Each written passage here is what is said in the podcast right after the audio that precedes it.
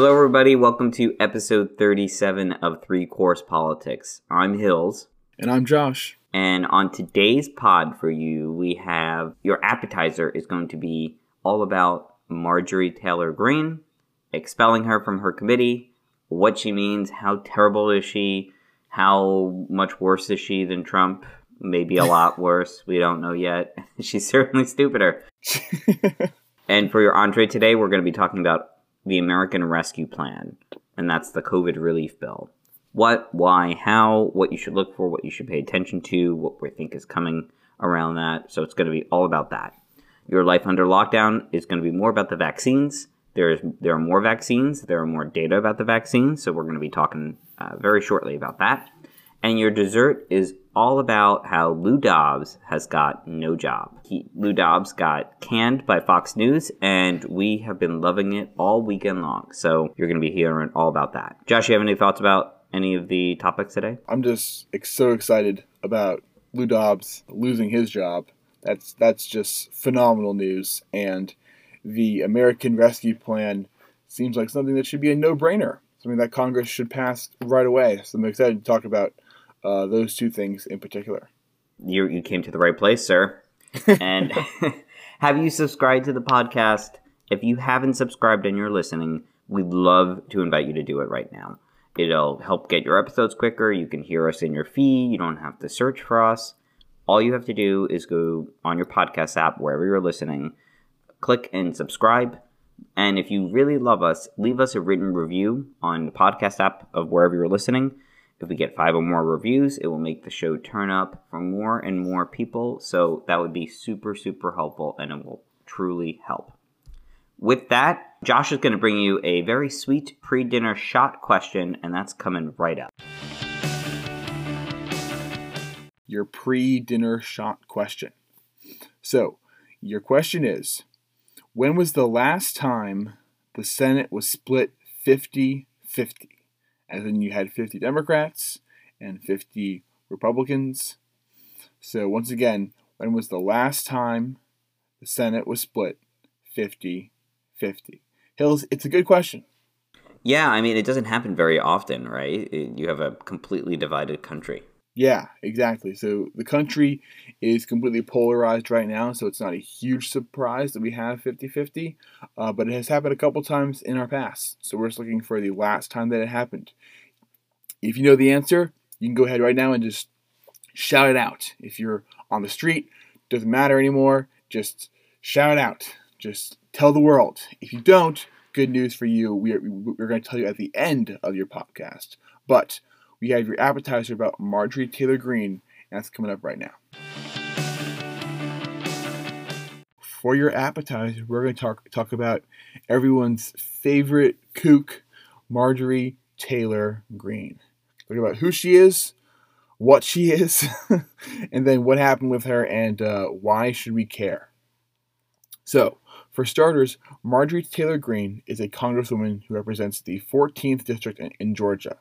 If you look at the map, it is a very large district, and it is just northwest of where Atlanta is. So you can picture that out for you geography folks. She was elected to the House in 2020 in November, where as soon as she was elected, she immediately uh, sought to help Trump overturn the election. She was one of the people who voted to overturn the election results on January 6th, even after people were storming the Capitol and uh, looking to hang members of her party.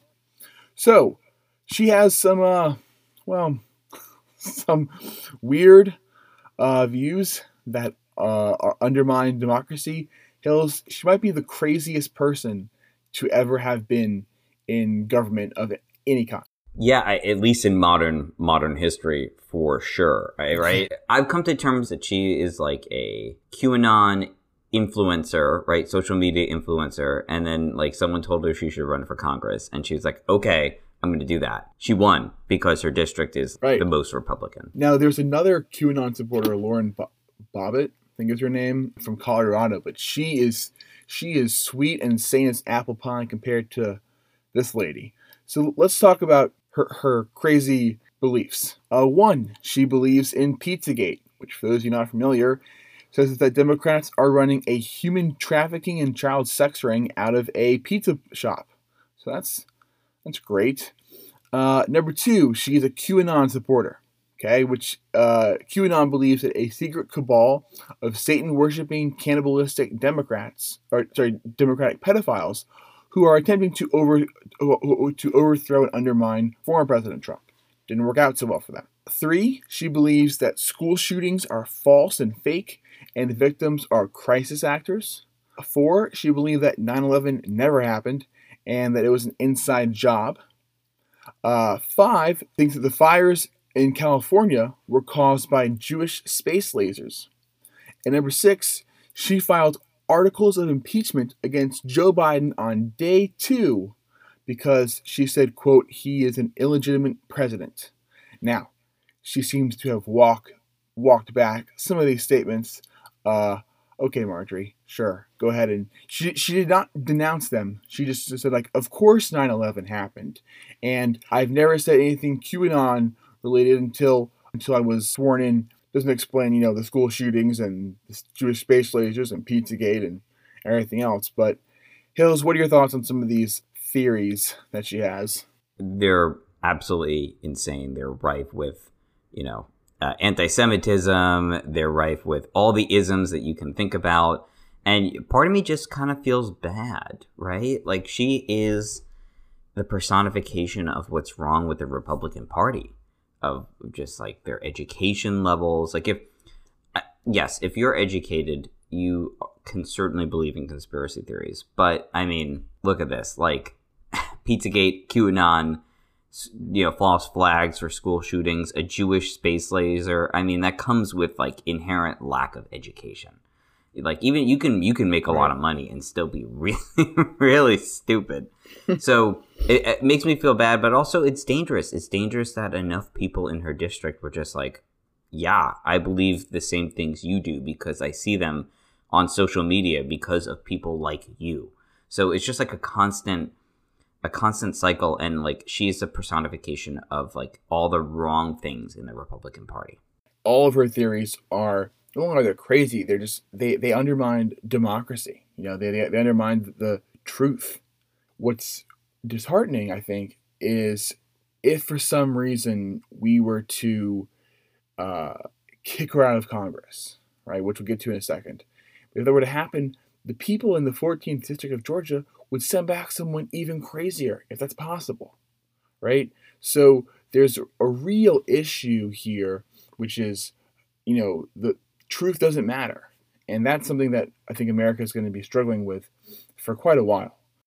I think that's a great point. And you know why truth doesn't matter is because you had, you know, ecosystems like the Fox News, OANN, uh, uh, Newsmax, and of course Trump all promoting this stuff because they they they want to win, right? How do you win? You convince the other side that the other people are lying and that they're living in this false reality. So they've created this right. bubble for these their supporters who, you know, don't ever want to be called wrong and these supporters also have a lower, you know, they're they're more disadvantaged in terms of the education system. I think largely in these Republican districts you see the medium inc- household income levels they're all much lower than where Democrats or people who vote Democratic end up living. So like not all the time, but you know, a lot of the times it's rural areas. It's just terrible cycle. And last thing before we move on is in these cycles, uh, you know, in these areas where these people win, it's it's all about it's not your fault that you where you are, but someone put you there. Mm-hmm. There's a system that, that's fighting against you, and, and I'm here to break that system for you, right? And when Marjorie Taylor Greene was being censored, and again, we're going to get there in a second, she raised over a million dollars from these poor people in Northwest Georgia. I don't mean poor in terms of, you know, uh, socioeconomic status, but I just mean poor in just taking advantage of and listening to this person. And there, and she got a million dollars, you know, that, that, that she can use for pretty much whatever she wants. Well, we're going to move on a little bit and talk about her a little bit more. And what happened? So on February 4th, she was stripped by the House of Representatives of, of her committee assignments um, on the Education and Labor and Budget Committee. Okay, so she was removed from both of her committees. Now, it is very rare to see the entire House make this decision. Uh, this is something that is usually done just within the party itself. Uh, Steve King of Iowa was stripped of his committees, but that was done by Kevin McCarthy. Kevin McCarthy this time thought that the only punishment should be, well, we'll, we'll just change her uh, committee. We'll, we'll put her on a new committee. That's not really going to work, Kevin. Hills, my question for you is Does doing this, right, does having the entire House vote to strip someone of a committee, does it spell danger for, for Democrats um, if they lose the House? Danger for people like AOC, Ilhan Omar, Rashida Tlaib the squad? Are they in danger of losing their House, uh, their committee seats if Democrats were to lose the House in 2021? Or sorry, in, in 2022. This is this is a great question, and I think the answer might be yes. And the reason is not because AOC, Ilhan Omar, Rashida Tlaib, and the rest of their their friends in the House do anything nearly to the level or anything even close or anything even comparable to the level of what Marjorie Taylor Greene has said in her past. But it's just because politics is vindictive, right? Like a lot of mm-hmm. Republicans see those members of Congress as radical and terrible and I mean Ilhan Omar has said a couple of things that like maybe she shouldn't have said, but like nothing to the level that Marjorie Taylor Greene has said. And you, I can easily see them being like, "Oh, this person's a threat." See, this is the statement they made. So I can see this being routinely used by the House of Representatives, but I'm really hoping that that's not the case because like this is not. They're not. They're, it's a false equivalency here, right? The things that they say are not even in the same ballpark as what Marjorie, Marjorie Taylor Greene says, and they're not doing this to all the other guys who have said the same things. They're doing this to one person. So Hopefully, right. we don't see this, but knowing Republicans, they're going to take this and ramp it up by a, a, thousand percent. I think it's important for Dems in the House to to have done this. It's the same reason why you impeach Trump, right? It may not make a huge difference, but there are consequences for things that you say, right? Your words have actions, and I think you know as to whether it could impact people like AOC or Ilhan Omar or Rashida Tlaib in the future. Absolutely, it could. But if Republicans got control in 2022, they were going to do it anyways, right? I I, like, like you could see a scenario where the Republicans just do it anyways, right? So you have to at least protect democracy a little bit, um, uh, and things that, that that you can't just say whatever you want to, right? Uh, also, Dems should use Marjorie Taylor Greene as the face of the Republican Party right? Greene has openly said that she wants to continue to pull the party to the uh, right. That's good. Democrats should let her do that, right? Let her make her party more extreme. Make the GOP choose who their party is about. Are they, you know, these moderate, fiscally conservative people, right? Or are they anti democracy fascist kooks? Let them decide. Um, use this to polarize the voters and get them and get the um, representatives on record as who you s- support. Um, the map for the House in 2022 is bad for Dems, right? But the strategy for them is to define the GOP, make them the party of Greene and Trump. If they are that, if they embrace that party, then great. Look how radical they are. You know, look how look how right wing extremist they are. If they're not, then you call them out for their cowardice. And that, I think, is, is a map for Democrats in 2022. I think you're completely right about that. I mean, Trump is, is off social media, right? So he's and he's also out of office. So a lot of the a lot of these voters, maybe in the suburbs, maybe people who voted for Democratic for the first time in their lives for Biden, they didn't vote for the down ballot folks. They voted just for Biden.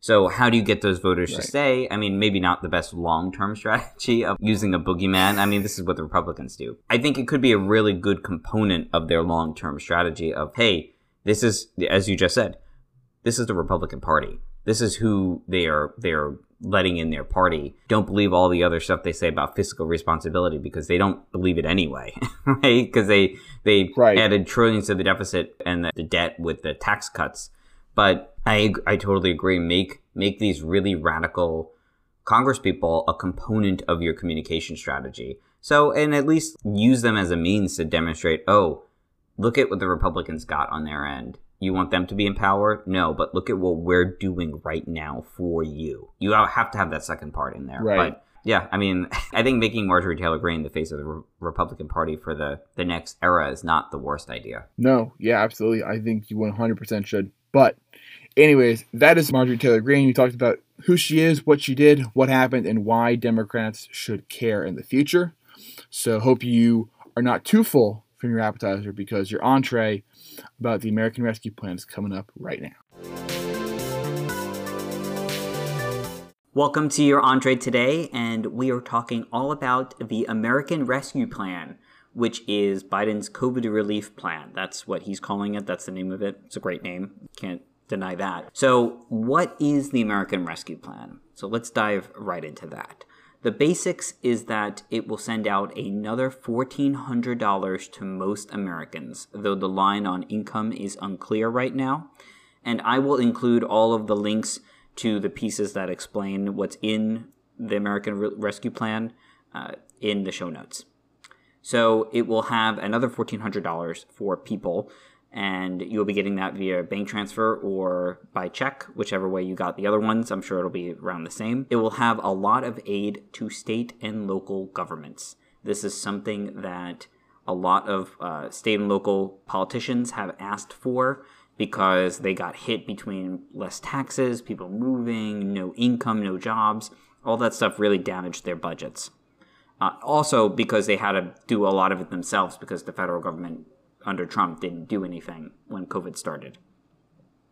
$15, million, $15 minimum wage will not be in this bill. It just came out the other day. Biden said that would have to be done separately. It might be because of reconciliation the way that they're doing this bill. We're going to go into that in a second, but it might be because they're doing this bill a certain way, a certain procedure in Congress, and maybe it just doesn't match up because of the rules. It will have a lot more aid to industry and businesses, but the details are not yet finalized yet, so I can't really tell you exactly what's going to be in it until it gets released. The cost is expected to be $1.9 trillion, and some say the package is actually too low because under Obama, everyone was trying to say that $1 trillion was too much, and that was in the midst of one of the worst economic recessions we've ever had. So that's about the expected cost of this bill. Democrats are using a method known as reconciliation, which allows for votes on budget based laws to be passed by a simple majority, which is 51%.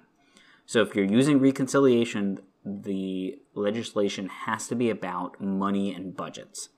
And it's been used for the tax cuts before, and it the process was set up. I don't know all the details about the process, but it's set up that you only need 51%. And this is very important because it means that in the Senate, when they control 51% of the votes in the event of a tie, they do not need Republican support. GOP has used this many times for the tax cuts, the repeal, almost repeal of the Affordable Care Act, and other bad legislation. So this is a common thing. And, you know, lastly, though the GOP did make a good point recently that only 20% of the last stimulus bill has been dispersed, it's a good flag that money from the government needs to get out the door smoother in a steady and verified manner, but it also, you know what, that money needs to get out, and then we need to do even more because we're going to get this economy back on track, there needs to be more money pumped into it. So, Josh, what do you think about, about the American Rescue Plan? Well, I obviously support the plan. I think it's um, a great thing that needs to happen. You know, as Biden has said, and I think we'll, you know, talk about this a little more, but the risk is doing too little. You know, um, and even the West Virginia governor said, like, look, we spend 1.9 trillion, we spend it. You know, like people are hurting, and the the, the, the economy is still teetering on the edge of a total collapse. Not to mention, the the pandemic has absolutely ruined the lives of so many Americans and taken almost half a million people have almost died from it, uh, the risk is doing too little. You know, worst case scenario, we, we, we spend too much and, you know, we turns out we spend too much. Okay, well then, you know, that is what it is. You know, I think Americans would appreciate and would value more getting a deal done, right? That is too much and, you know, helps out those people who have lost their job or helps out people who are struggling uh, than have done too little but say, hey, well, at least we're going to get our budget under, under control. Like, no one cares about that right now. People care about being helped. People care about, you know, how am I going to make uh, the rent payment? How am I going to make the mortgage payment? How am I going to buy groceries this week? Right? People aren't thinking about, oh, the the the debt is just too much. Unless you're, you know, Ted Cruz or Josh Hawley. Um, but people care about just getting back to normal. And if Biden can frame this bill around this is going to help us get back to normal quicker, then I think uh, there should be more support for it than just 51%. People don't, Republicans say they care about the debt. They don't because they had four years under Trump to do something about the debt and they only made it bigger. And they, they actually don't care about the debt. And I think it's good politics to help people now because people are not to, they don't care about paying down the debt when they can't buy food. They, they really don't care. And although maybe folks listening to this podcast maybe are in a better economic situation, there are so many people out there who haven't worked in months, who have bills to pay and are worried about their home and aren't getting evicted just because there are laws on the books saying that they can't get evicted or else they would have been homeless. So there it, the situation in this country is very very bad because of the virus and because Trump the Trump administration just they just said okay we're going to let this happen and we're going to lie about it instead of actually getting in front of it. yeah. It's not great. So, yeah. not great at all. So, why does this all matter? Why does the American Res- why does the American Rescue Plan matter? What is it going to do? Well, we're in this place because Trump as we just said, didn't do anything about COVID. He downplayed it. He, you know, didn't get in front of it. He knew he knew back before COVID hit the United States, when it was just circulating circulating in China, there was intelligence that this could be really bad. You know what he could have done then? He could have authorized the Defense Production Act. He could have had PPE. He could have had masks and stuff made. He could have jump started all that and prepared everyone for it coming here, and maybe we wouldn't be in the place we are now. But here we are. So this will be the first or second bill that passes Congress, and it will likely pass in March. Biden know, you know, Biden will be known for how it's implemented and dispersed to the American public. And be- this is a huge monumental spending package, and as we said before, thanks to hindsight in 2009, Democrats are going to go even bigger since they know they probably only have one shot at passing a package like this. So, this is a huge, huge piece of legislation. The intention is to get the economy back on track. And, you know, with support of vaccines and getting people vaccinated, these two things should maybe get the country back into a better place. Um, and I think it's it's refreshing, isn't it, how Biden actually wants to help people and you know help other people's families but not his own right? It's kind of refreshing that we have a president who cares about people again. And on the Go- on the GOP the ceiling of the GOP support is lower than what the Democrats will be compromising on. And what I mean by that is that we would have to compromise so much maybe even too much to even possibly only get 6 or 7 GOP senators so that's not a compromise worth taking. And Biden is the one thinking about this. So here's a clip of Biden actually saying that, kind of. Let's listen in. I'd like to be. Uh, I'd like to be doing it with the support of Republicans. I've met with Republicans. There's some really fine people want to get something done, but they're just not willing to go as far as I think we have to go. I've told both Republicans and Democrats that's my preference to work together. But if I have to choose between getting help right now to Americans who are hurting so badly and getting dry, bogged down in a lengthy negotiation, or compromising on a bill that's, that, that, that's up to the crisis, that's an easy choice. I'm going to help the American people who are hurting now. So there you had Biden saying that. That's kind of where I think he's thinking about at this moment. Josh, what are your thoughts on all this? Yeah, I mean, look, Trump put us in the place that we are in now, right? If we had had Hillary or someone else uh, competent uh, when this pandemic started, um, we would have been passing more bills, and we would maybe not need to pass a almost two trillion dollar bill, right? But as you said, Hills, uh, Democrats learned in 2009 that going too small causes problems, and it's not going to rejuvenate the economy as much as going big would, right? So Democrats they have the, the votes just barely with Kamala, and they're ready to, to go big. The the framework of the bill, right, has passed through the House and the Senate, so they're free now to pass this through uh, budget reconciliation. It will take some time. Uh, they have to work out certain things. You know, I think we're going to talk a little bit later about like what would be included in the bill, what might not make it through the bill, but the framework is there, right? It passed the House and the Senate. You know, Kamala Harris used her power as vice president and broke the 50 50 tie.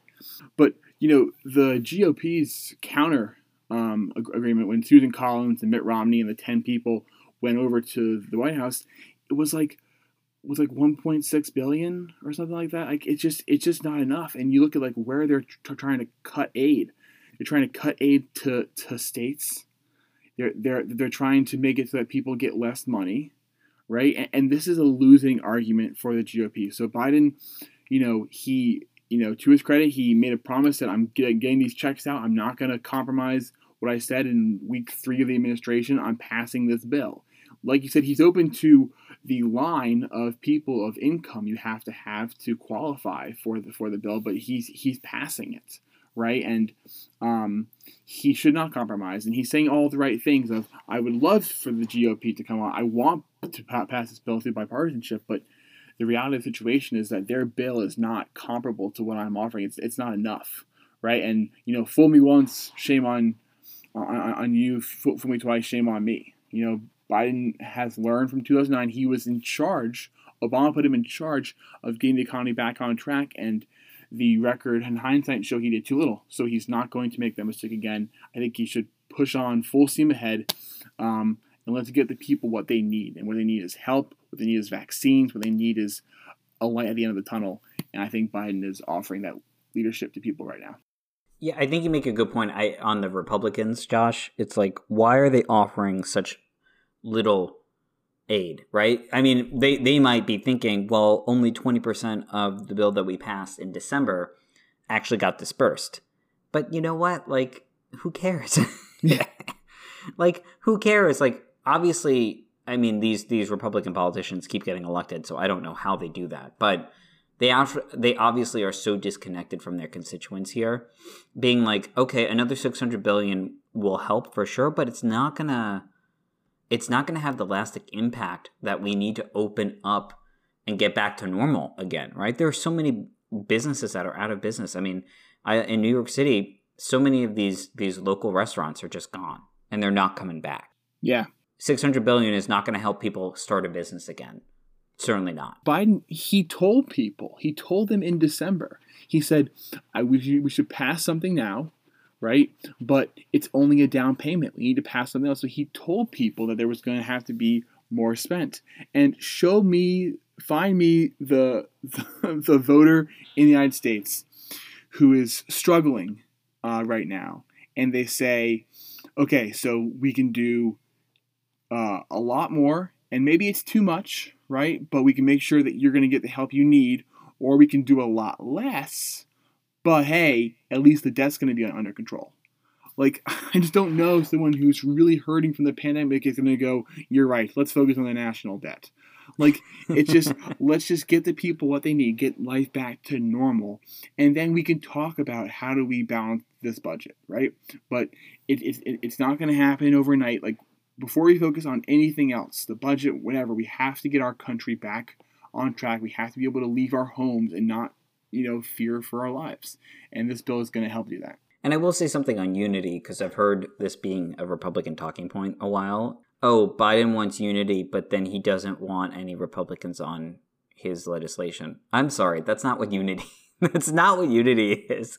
Just because unity doesn't mean that you acquiesce to the demands of a minority party all the time.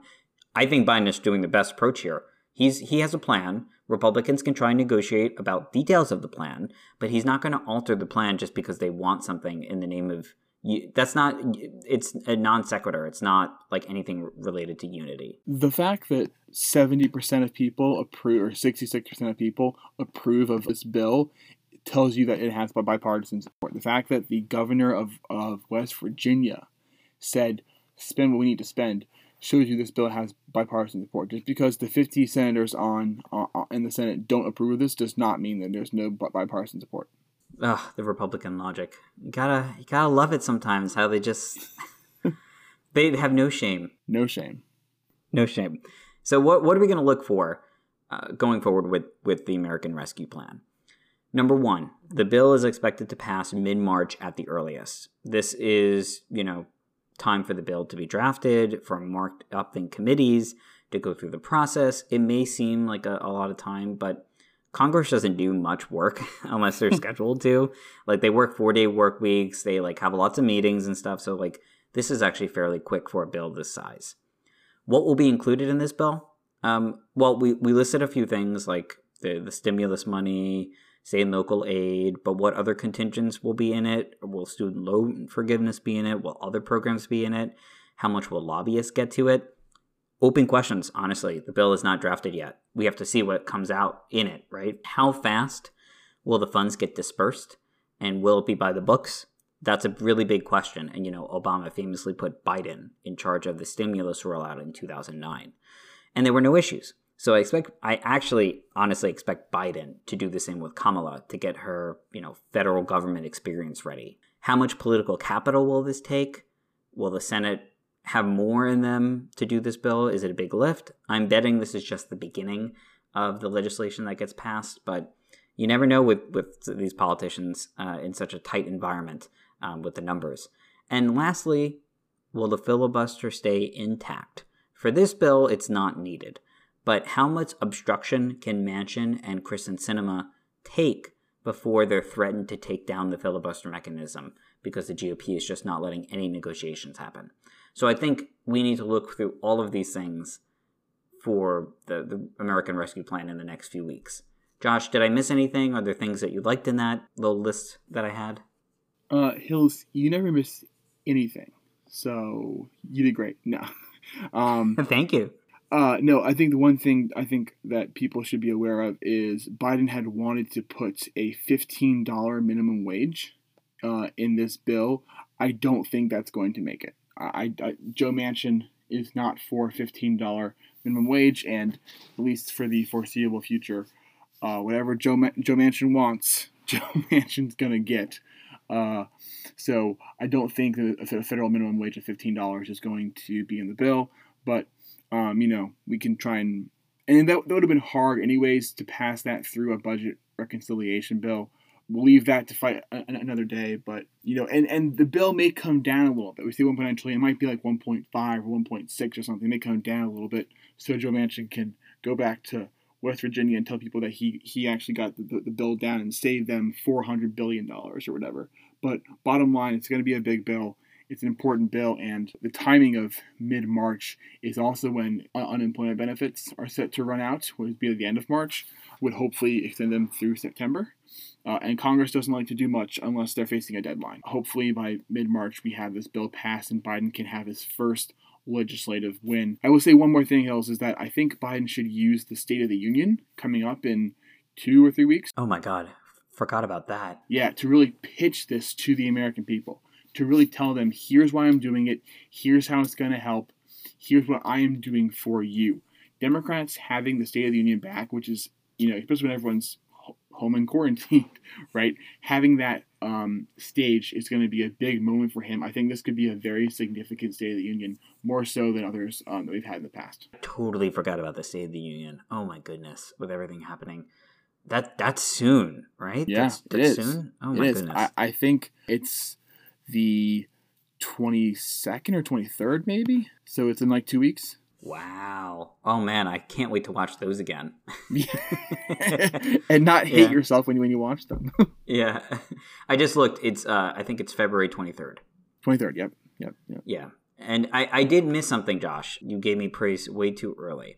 And I mentioned this before, but I didn't mention this in this small section is that the cutoff for the stimulus payments Right now, there's a lot of talk about targeting them and what income level based on, I guess, your 2019 tax returns. It seems like a very inefficient way of doing it, especially since people haven't made that much money if they lost their job all 2020. Is you know, where is the cutoff? Who, you know, for single and married couples, who, what income level should be getting those payments? I think, you know, think about a little bit higher, right? Maybe put 150 for married couples and, um, you know, cut it off at like 90 or 80 or 90K for singles. Like, I don't know. Like, do something where like you're capturing more people, but you want it to be targeted, but you also don't want it to be too targeted, right? This aid is needed for people. So, I also don't know how they figure out if they base it on 2019 income tax levels. I think that's really stupid. Yeah. Yeah. That's your American Rescue Plan, and stay tuned for more of that. And coming up, we got everything about the new vaccines and what to do about COVID. Welcome to your Life Under Lockdown segment. Haven't done one of these in a little bit, but we're still under lockdown because the COVID 19 pandemic is still going on, but we have good news. We have vaccines. We have more vaccines uh, that that are on the way. So let's talk about the latest vaccine. Latest one is Johnson and Johnson. Okay, Johnson and Johnson is most likely going to get approved by the FDA very soon. Could be in the next two weeks.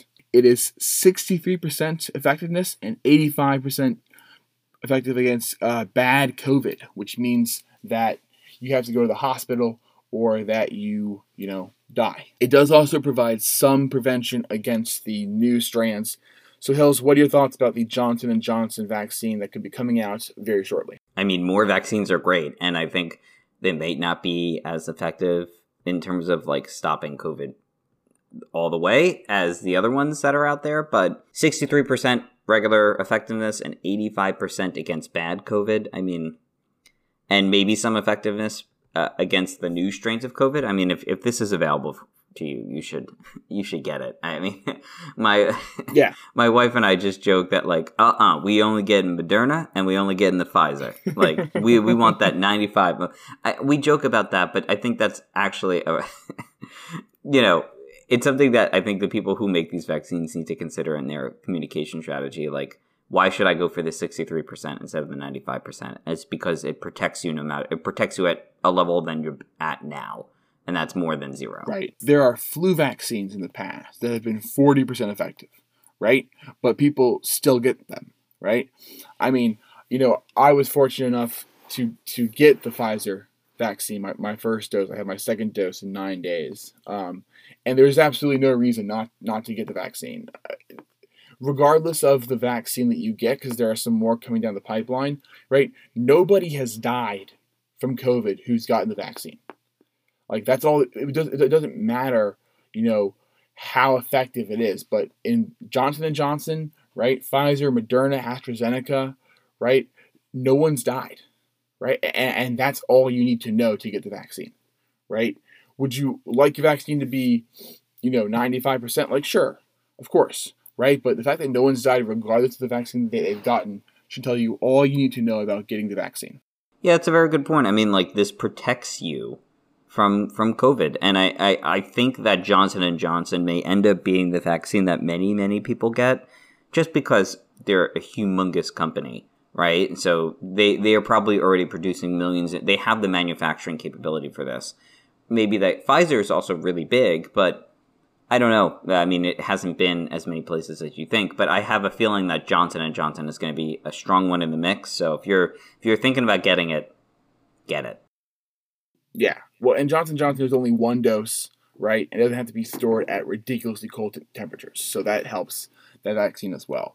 Um, so we are ramping up the vaccines, and now that we have an adult in the White House, uh, we, we you know we wish all thanks to Biden and his immediately um, using the Defense Production Act to get more manufacturing out there. Um, once the supply is plentiful, especially with more vaccines, um, we should be seeing, uh, and I hope we will be seeing, mass vaccinations for everybody. The Biden administration has said anyone who wants to get a vaccine will be able to get one in the in the late spring or summer. You know, I think we should be patient and, and just hope that you know by the fall, anyone who wants a vaccine can, can, can get one. Uh, I just saw that Biden, uh, the Biden administration released that 40 million people have gotten the vaccine at time of recording. Uh, they are doing well over a million doses a day, which is great. And you know, hopefully he's on he's he, he's on par for hitting his uh, 100 million vaccines and 100 million arms um, in 100 days or whatever. Um, hopefully, he's on target for that. So, what does this mean for us? Uh, COVID isn't over, um, and uh, if you get it, if you can get it, um, it, it, being uh, the vaccine, not COVID, you should 100% uh, get it. It will help you, right? Doctors know how to treat COVID better, especially with these vaccines out there, right? But it can, but COVID can and has overrun and overwhelmed the healthcare system.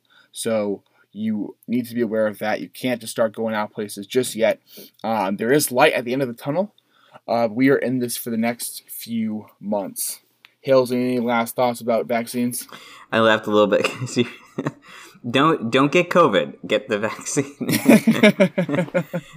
this this is right. I I, I you gotta clarify. Gotta clarify for the people. Yeah. Don't get COVID. Get the vaccine. Yeah. Do not get COVID. I think we're going to see a lot of improvement over the next month and a half with because Biden put all this into place in the like his first two weeks in office. So it, you know it takes time to actually get things rolling, but the biggest thing that I, have seen reports from the Biden people have said is that like the production level of the vaccine was just there was no sort of structured input from the federal government on doses, on logistics, and I think with a competent person in the White House, as you said, Josh, I think we're going to be seeing available more to more and more people, and it'll be, actually be like, oh wow, um, I can go get it at my local pharmacy somewhere, right? Right. So keep the faith. It's, this is coming. We may not be back to normal this year, but we're going to be in a much better place. I have a feeling by you know this fall. Absolutely. I'll, I'll see one last thing is you made a good point, Hills. When when Biden came in, he was hoping there was going to be some plan from the Trump administration. There was nothing. The Trump administration had no plan for how to deal with this, and Biden's taken him some time to ramp it up, but he it's starting. I just saw at my local uh, grocery store they said if you want the COVID vaccine, please call and make an appointment. So I think you know that's that, that that's helpful. You don't have to go to a hospital. You can go to your local grocery store or lo- local pharmacy. I think that will start helping. But we have our sweet dessert. That's coming up right now, Hills.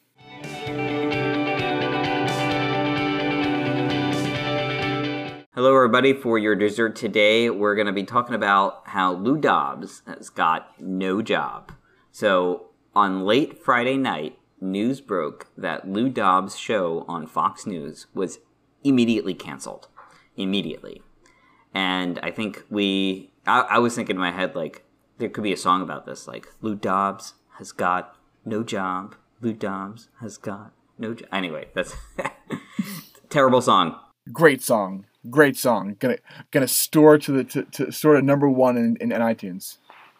It should. Thirty seconds. That's all you need. So, more details has emerged as he's not expected to be back on air at all on Fox News, at least. Lou Dobbs has a history of saying very racist, sexist, and largely authoritarian lies to suck up to Trump on his on his TV show. He once put a poll out on his show that said, "How is Trump doing as president?" and it had three choices, and they were like, "Excellent, great, good, there was no like like it was it was one of those things that like oh okay so you're you're very biased media that clearly is like that's what you see in authoritarian countries. So this comes after Fox News was hit with a 2.7 or 2.9 billion dollar lawsuit by Smartmatic, the vote machine manufacturer, for spreading unfounded lies about the 2020 election on air. And of course, Lou Dobbs was one of the first people to be spreading, you know, he spread this every night. This also likely has to do with ad revenue for Fox News being down across the board. Um, if you if you look at ad revenue for Tucker Carlson show and Lou Dobbs, they make a lot of really crazy remarks, and advertiser advertisers don't want to be on the show anymore, so they just stop. So ad revenue was down, and with no more Trump to suck up to, viewers had no reason to tune in, both for business and legal reasons you know. Donald Trump's spokesperson tweeted the former president's support for Lou Dobbs and said he was watching, quote, this patriot closely, unquote.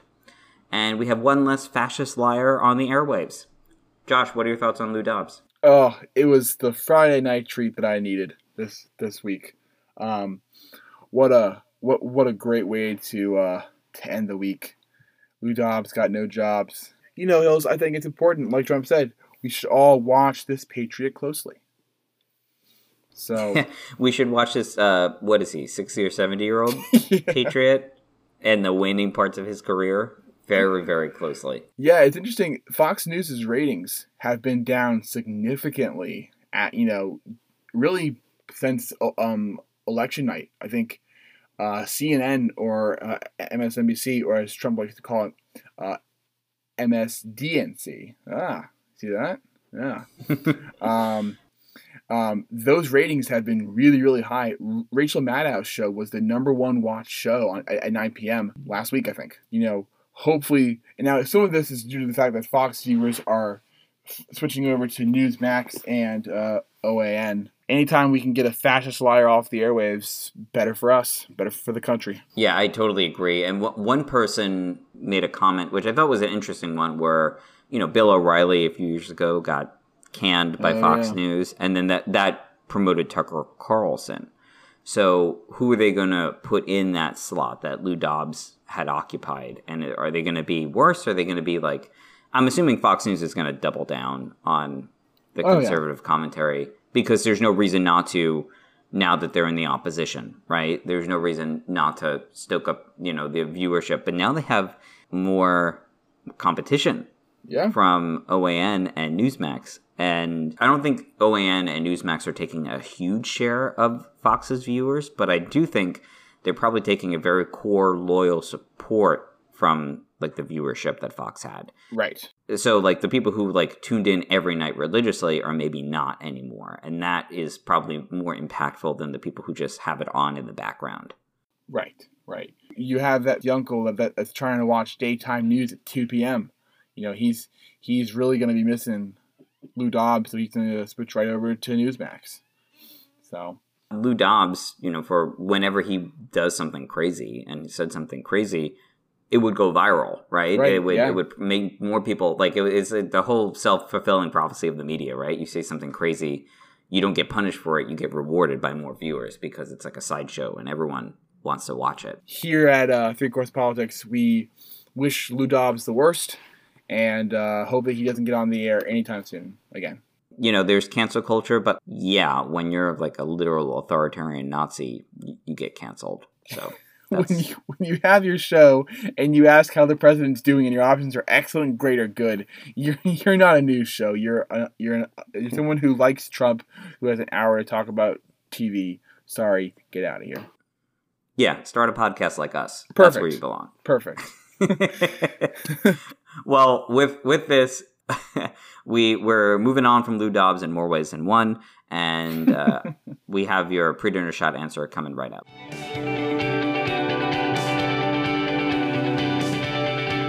So, welcome to your pre dinner shot answer. Once again, the question was when was the last time the Senate was split 50 50? If you shout it out into the streets, 2001, you were correct because that's when the Senate was last split 50 50. Uh, they had there were various political reasons, and um, they had a power sharing agreement uh, that they got to back in 2001 and as well as current day you have to have a power sharing agreement between the two parties so that regular Senate business can get done. 2021 agreement that McConnell and Schumer came to was uh, mostly based on the 2001 rules that were set in place the last time this happened. McConnell uh, wanted a promise from the Democrats that they would not use the filibuster. Joe Manchin and, and Kyrsten Sinema gave him their, their promise, their word. And as we know, a politician never breaks their promise. So you know, we're hoping that Joe Manchin and, and Kyrsten Sinema find uh, the courage they need to, if, if need be, to get the filibuster passed. But that's your answer, Hill. It's 2001, 20 years ago. 20 years ago. I mean, it's I, I think it was like the first modern agreement of their time. So it's probably a good thing that the current agreement is based on that. And if you're looking at the show notes where the, there's an article that we link to the power sharing agreement, it's from CNN in 2001 and you'll be greeted by a very old looking website. So Oh, that's exciting. go click it. It'll make you uh, think about the past when websites looked very, very retro. Oh, God, I, I clicked on it right now. I, I- don't like that at all. Are you hearing the dial-up speed in the background?